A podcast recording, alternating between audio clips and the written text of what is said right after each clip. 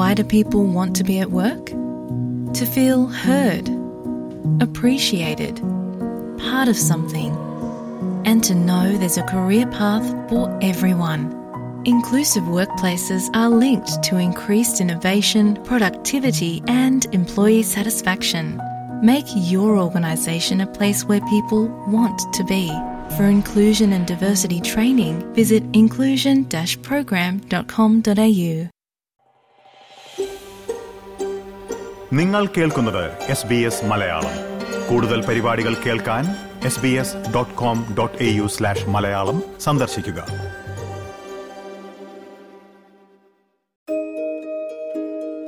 Reserve bank പലിശ വർദ്ധിപ്പിച്ചു തുടങ്ങിയതോടെ പ്രതിസന്ധിയിലായവരിൽ കൂടുതലും ഒന്നിലേറെ ഭവനങ്ങളുള്ളവരാണ്.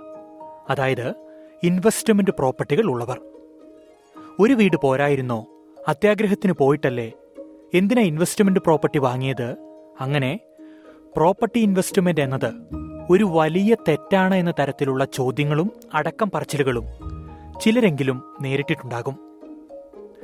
ഓസ്ട്രേലിയയിലെ ഭവന വിപണിയിൽ നിക്ഷേപം നടത്തുമ്പോൾ എന്തൊക്കെ ശ്രദ്ധിക്കണം? ഈ വിഷയമാണ് ഇനി നമ്മൾ പരിശോധിക്കുന്നത്.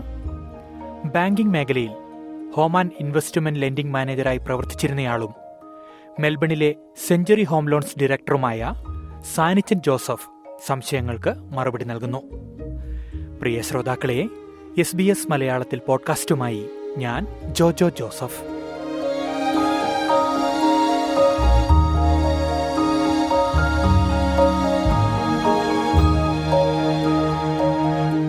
സ്വാഗതം Sanichan Joseph S B S radio മലയാളത്തിലേക്ക്. നമസ്കാരം ജോജോ. താങ്ക് യു സാനിച്ചൻ കഴിഞ്ഞ കുറച്ച് നാളുകളായി ഇൻവെസ്റ്റ്മെന്റുമായി ബന്ധപ്പെട്ട വാർത്തകൾ നമ്മളിങ്ങനെ കൊടുക്കുമ്പോൾ അതിന്റെ താഴെ സ്ഥിരമായി കണ്ടുവരുന്ന കമന്റാണ് അത്യാഗ്രഹത്തിന് പോയിട്ടല്ലേ അനുഭവിച്ചോ എന്നുള്ളതൊക്കെ? അത്യാഗ്രഹത്തിന്റെ ഫലമായിട്ടാണോ നിലവിൽ ഇങ്ങനെ ഒരു പ്രതിസന്ധി പല ആളുകളും അനുഭവിക്കുന്നത്? താങ്കളുടെ ഒരു വിലയിരുത്തൽ എന്താണ്? അത്യാഗ്രഹം എന്നുള്ളത് ഒരു ഹാസ്യരൂപേണ പറയുന്നതായിരിക്കാം. ഒരു തീർച്ചയായിട്ടും അങ്ങനെയുള്ള ഒരു കാര്യമല്ല. നമ്മൾ പ്രോപ്പർട്ടി ഇൻവെസ്റ്റ്മെന്റ് പ്രോപ്പർട്ടിയിൽ ഇൻവെസ്റ്റ്മെന്റ് ചെയ്യുമ്പോഴും അല്ലെങ്കിൽ വെൽത്ത് ക്രിയേറ്റ് ചെയ്യുന്നതിനും പല പലവിധ വഴികളുണ്ട്. അതിന്റെ ഒരു വഴിയുടെ ഒരു ഭാഗമായിട്ടാണ് നമ്മൾ പ്രോപ്പർട്ടിയിൽ ഇൻവെസ്റ്റ് ചെയ്യുന്നത്. ആ ഇൻവെസ്റ്റ്മെന്റ് ഓരോരുത്തരും ഓരോരുത്തർ ഓരോ സ്ട്രാറ്റജിയാണ് നമുക്ക് ഉള്ളത്. ചിലർ ഒരു പ്രോപ്പർട്ടി മേടിക്കും ചിലർ രണ്ട് പ്രോപ്പർട്ടി മേടിക്കും അങ്ങനെ പല പ്രോപ്പർട്ടികളും മേടിക്കും.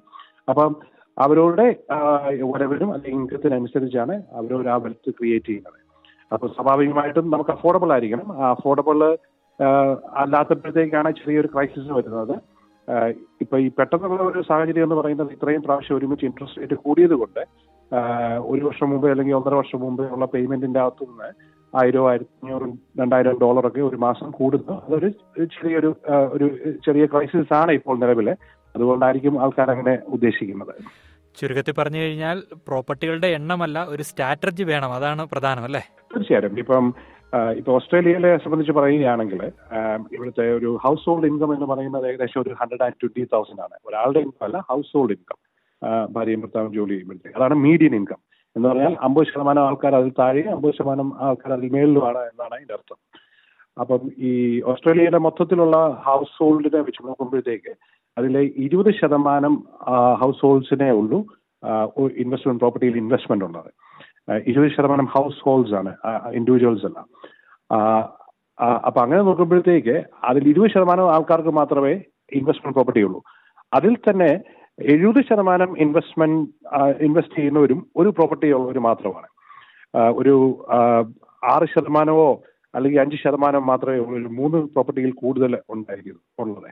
അപ്പം ഒരു നല്ലൊരു ശതമാനം ആൾക്കാരും ഒന്നോ രണ്ടോ പ്രോപ്പർട്ടി ഇൻവെസ്റ്റ്മെന്റ് പ്രോപ്പർട്ടി ഉള്ളവരാണ്. അപ്പൊ അതൊരു വെൽത്ത് ക്രിയേഷന്റെ ഭാഗമായിട്ട് അവരുടെ ഇൻകം അനുസരിച്ച് വരുന്നതാണ്. താങ്കൾ ഇപ്പോൾ പറഞ്ഞു ഈ പലിശ നിരക്ക് കൂടിയതാണ് പലർക്കും പ്രതിസന്ധി ഉണ്ടാക്കിയത് എന്ന്. ഈ പലിശ നിരക്കൊക്കെ വർദ്ധിപ്പിച്ചതിന് ശേഷം നിലവിൽ ഇൻവെസ്റ്റ്മെന്റ് പ്രോപ്പർട്ടികളുടെ ഒരു സാഹചര്യം എന്താണ്? എണ്ണത്തിൽ കുറവുണ്ടായിരിക്കുകയാണോ അതോ കൂടിയിരിക്കുകയാണോ? ഇപ്പൊ നമ്മൾ പലപ്പോഴും താരതമ്യം ചെയ്യുന്നത് ഇപ്പം രണ്ടര ശതമാനം മൂന്ന് ശതമാനം പലിശ ഉണ്ടായിരുന്ന ആ സമയത്ത് വെച്ചാണ്. അതായത് രണ്ടു വർഷം മുമ്പത്തെ ആ പലിശ വെച്ചാണ് നമ്മൾ താരതമ്യം ചെയ്യുന്നത്. നമ്മൾ ഒരു ബാങ്കിലേക്ക് ലോൺ എടുക്കാൻ ചെല്ലുമ്പോഴത്തേക്ക് നമ്മൾ രണ്ട് ശതമാനമോ അല്ലെങ്കിൽ മൂന്ന് ശതമാനമോ പലിശ ഉണ്ടെങ്കിലും ബാങ്ക് ആ പലിശ വെച്ചല്ല കാൽക്കുലേറ്റ് ചെയ്യുന്നത്.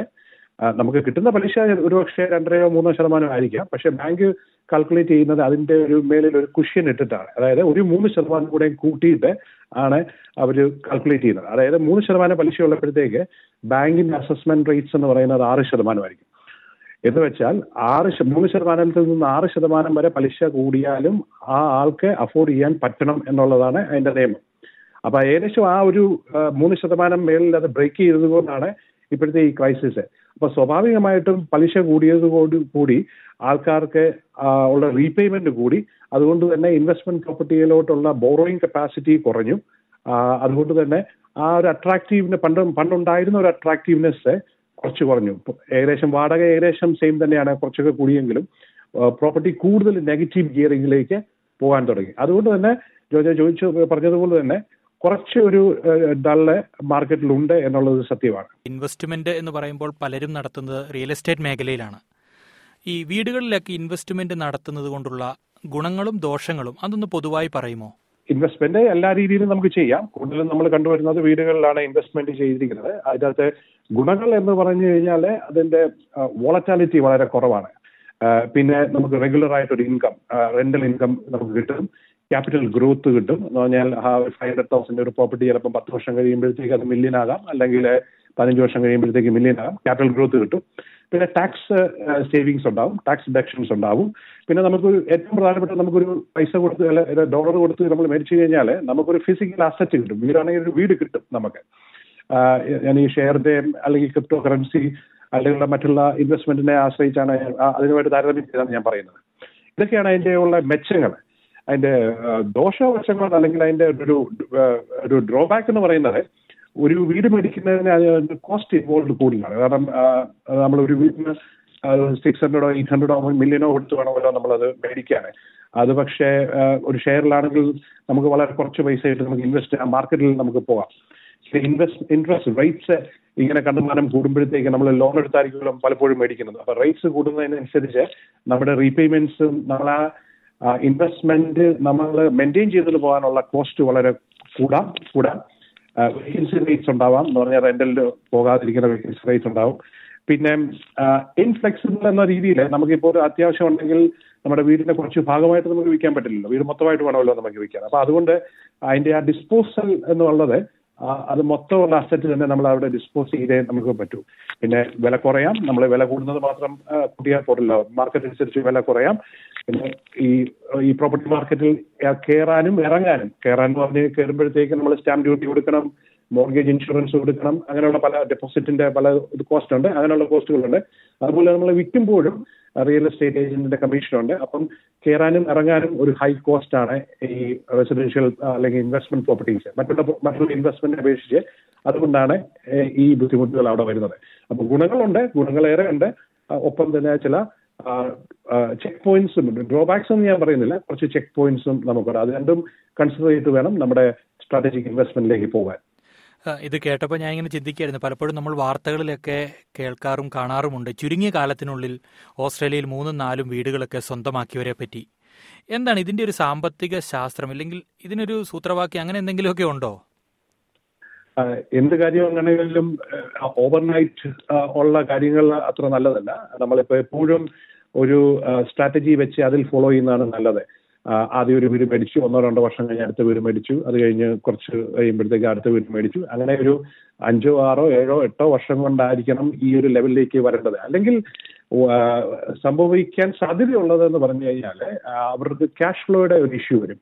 എല്ലാ പ്രോപ്പർട്ടിയും ഒരുമിച്ച് നമ്മൾ മേടിച്ചാൽ ഒരു വർഷത്തിനുള്ളിൽ ഒന്നോ രണ്ടോ വർഷത്തിനുള്ളിൽ നമ്മൾ മേടിച്ചു കഴിയുമ്പോഴത്തേക്ക് സ്വാഭാവികമായിട്ടും എല്ലാ പ്രോപ്പർട്ടിയിലും പോസിറ്റീവ്ലി ഗിയർഡ് ആയിരിക്കണമെന്നില്ല. പോസിറ്റീവ്ലി ഗിയർഡ് എന്ന് പറഞ്ഞു കഴിഞ്ഞാൽ വാടക കൊണ്ട് മാത്രം റീപേയ്മെന്റ് അടയ്ക്കുന്ന ഒരവസ്ഥ അപ്പൊ നെഗറ്റീവ്ലി ഗിയർഡ് പ്രോപ്പർട്ടി ആകുമ്പോഴത്തേക്ക് ഓരോ പ്രോപ്പർട്ടിയും നമ്മുടെ കൈ പോക്കറ്റിൽ നിന്ന് നമ്മൾ ആയിരം ഡോളർ വീതം നമ്മൾ ചിലപ്പം ചെലവാക്കേണ്ടി വരും. ഡിപ്പെൻസ് അപ്പോൺ പ്രോപ്പർട്ടി അങ്ങനെ വരുമ്പോൾ അഞ്ച് പ്രോപ്പർട്ടി ആകുമ്പോഴത്തേക്ക് സ്വാഭാവികമായിട്ടും അയ്യായിരം ഡോളർ നമ്മുടെ ഓരോ പോക്കറ്റിൽ നിന്ന് ഓരോ മാസവും നമ്മുടെ പോക്കറ്റിൽ നിന്ന് ഇറങ്ങുകയാണ്.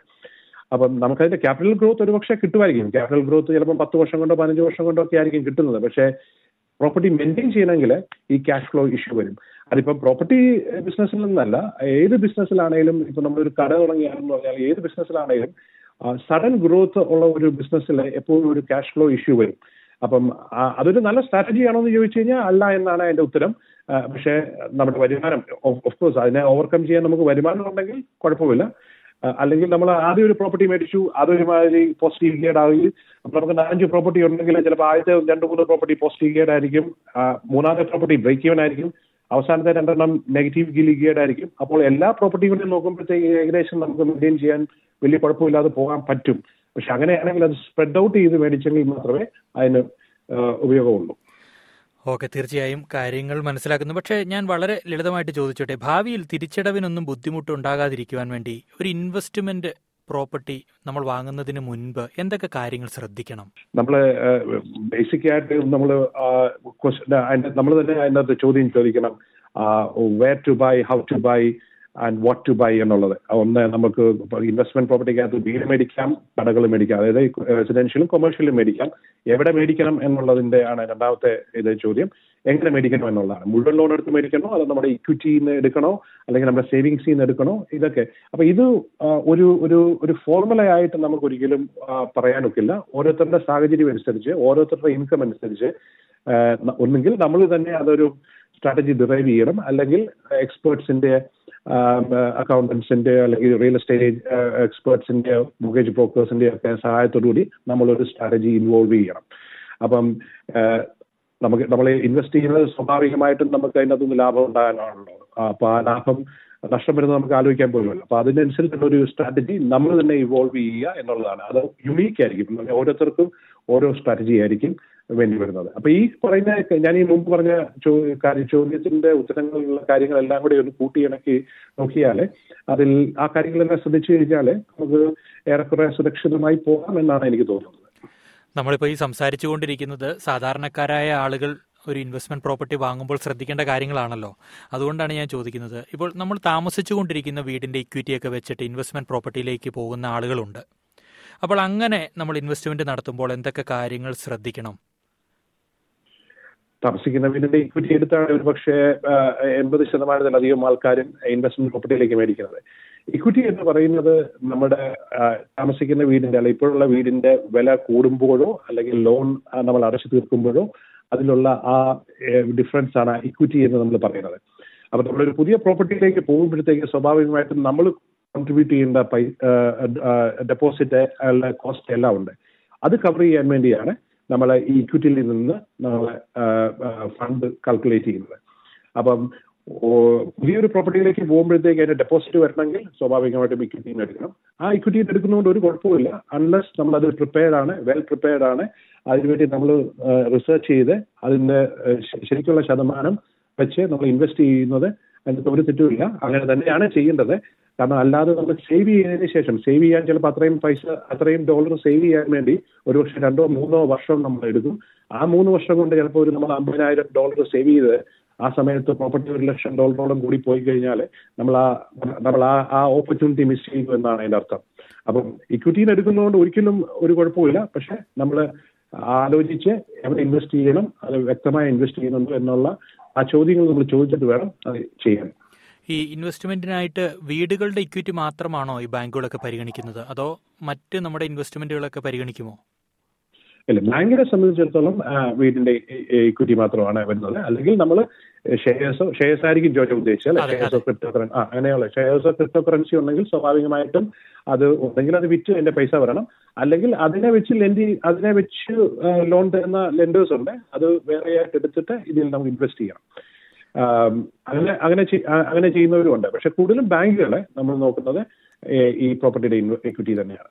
ഓക്കെ താങ്കൾ ബാങ്കിംഗ് മേഖലയിൽ വർഷങ്ങളുടെ പ്രവർത്തന പരിചയമുള്ള ഒരാളാണെന്നാണ് ഞാൻ മനസ്സിലാക്കുന്നത്. അതുകൊണ്ട് ചോദിക്കുകയാണ് ഈ ഇൻവെസ്റ്റ്മെന്റിനായി ലോണുകളൊക്കെ കൊടുക്കുമ്പോൾ ബാങ്കുകൾ പരിഗണിക്കുന്ന മാനദണ്ഡങ്ങൾ എന്തൊക്കെയാണ്? ഇല്ലെങ്കിൽ എന്തൊക്കെ കാര്യങ്ങൾ ശ്രദ്ധിക്കണം നമ്മൾ ഒരു ലോൺ എടുക്കുമ്പോൾ? അതെ ബാങ്ക് ഏത് ലോണിനാണെങ്കിലും ബാങ്ക് നോക്കുന്നത് വാട്ട് ഈസ് പർപ്പസ് എന്താണ് അതിന്റെ പർപ്പസ് എന്നുള്ളതാണ് നോക്കുന്നത്. പിന്നെ അത് എങ്ങനെ തിരിച്ചടയ്ക്കും? തിരിച്ചടയ്ക്കാനുള്ള ത്രാണിയുണ്ടോ എന്നുള്ളതാണ്. അപ്പം സ്വാഭാവികമായിട്ട് നമ്മുടെ ഇൻകം എന്നുള്ളതാണ്. എത്ര നാളത്തേക്കാണ് നമ്മൾ എടുക്കുന്നത്? ഈ മൂന്ന് കാര്യങ്ങളാണ് അവർ മെയിനായിട്ട് നോക്കുന്നത്. സ്വാഭാവികമായിട്ടും നമുക്ക് നമ്മുടെ ഇൻകം ആണ് അതിന്റെ ഒരു മെയിൻ ഒരു കാര്യം. ഇൻകം എന്ന് പറഞ്ഞാൽ റെന്റിൽ റെന്റ് വഴി മാത്രം നമുക്ക് അത് സപ്പോർട്ട് ചെയ്യാൻ പറ്റില്ല. അതുകൊണ്ട് നമ്മുടെ മന്ത്ലി സാലറി എന്നുള്ള ഇൻകവും കൂടെ അതിൽ നിന്ന് ഒരു ഭാഗം പോകും. ഓരോ പ്രോപ്പർട്ടി മേടിക്കുമ്പോഴും നമ്മുടെ ആ ഇൻകം കുറഞ്ഞുകൊണ്ടേ കുറഞ്ഞുകൊണ്ടേ ഇരിക്കും. അപ്പം ഇൻകം തന്നെയാണ് ഒരു മെയിൻ പ്രോഗ്രാം ഉള്ളത് എന്തിനാണ് പ്രോപ്പർട്ടി മേടിക്കുന്നത്? എന്തിനാണ് ഇൻവെസ്റ്റ് ചെയ്യുന്നത് എന്നുള്ളതാണ് അടുത്ത ചോദ്യം. ഈ രണ്ട് ചോദ്യത്തിന് നമുക്ക് ഉത്തരം കിട്ടിക്കഴിഞ്ഞാൽ ഏകദേശം നമുക്ക് നമ്മൾ സക്സസ്ഫുൾ ആണ്. വളരെയധികം നന്ദി സാനിച്ചൻ ജോസഫ്. ഇത്രയും കാര്യങ്ങൾ വളരെ ലളിതമായി ശ്രോതാക്കളോട് വിശദീകരിച്ചതിന്. Thank you Jojo thank you പ്രിയ ശ്രോതാക്കളെ ഇത് പൊതുവായ ചില നിർദ്ദേശങ്ങൾ മാത്രമാണ്. നിങ്ങളുടെ വ്യക്തിപരമായ സംശയങ്ങൾക്ക് മേഖലയിലെ വിദഗ്ധരുമായി നേരിൽ ബന്ധപ്പെടുക.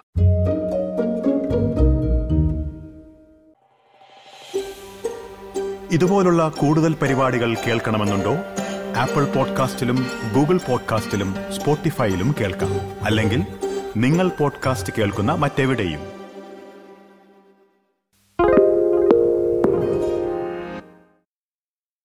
SBS is Australia's most trusted multilingual broadcaster. Our listeners are loyal, highly engaged, and have supported countless local businesses. We offer advertising packages for businesses of all sizes. Our experienced sales team will guide you through the process of owning a great campaign. Bring your own ad or have our production team make you something in one of our 68 languages. Start the conversation with your new audience today. Email sales at sbs.com.au.